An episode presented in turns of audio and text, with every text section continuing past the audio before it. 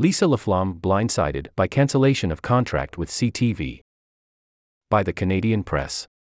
Veteran news anchor Lisa LaFlamme says she was blindsided as Bell Media ended her contract at CTV National News after 35 years, a business decision it says will move the chief news anchor role in a different direction. In a subsequent press release, CTV said the decision to end LaFlamme's contract was due to changing viewer habits. LaFlamme has been the chief news anchor of CTV National News, with Lisa LaFlamme, since 2011. Prior to that, she spent over a decade as CTV News national affairs correspondent. More to come.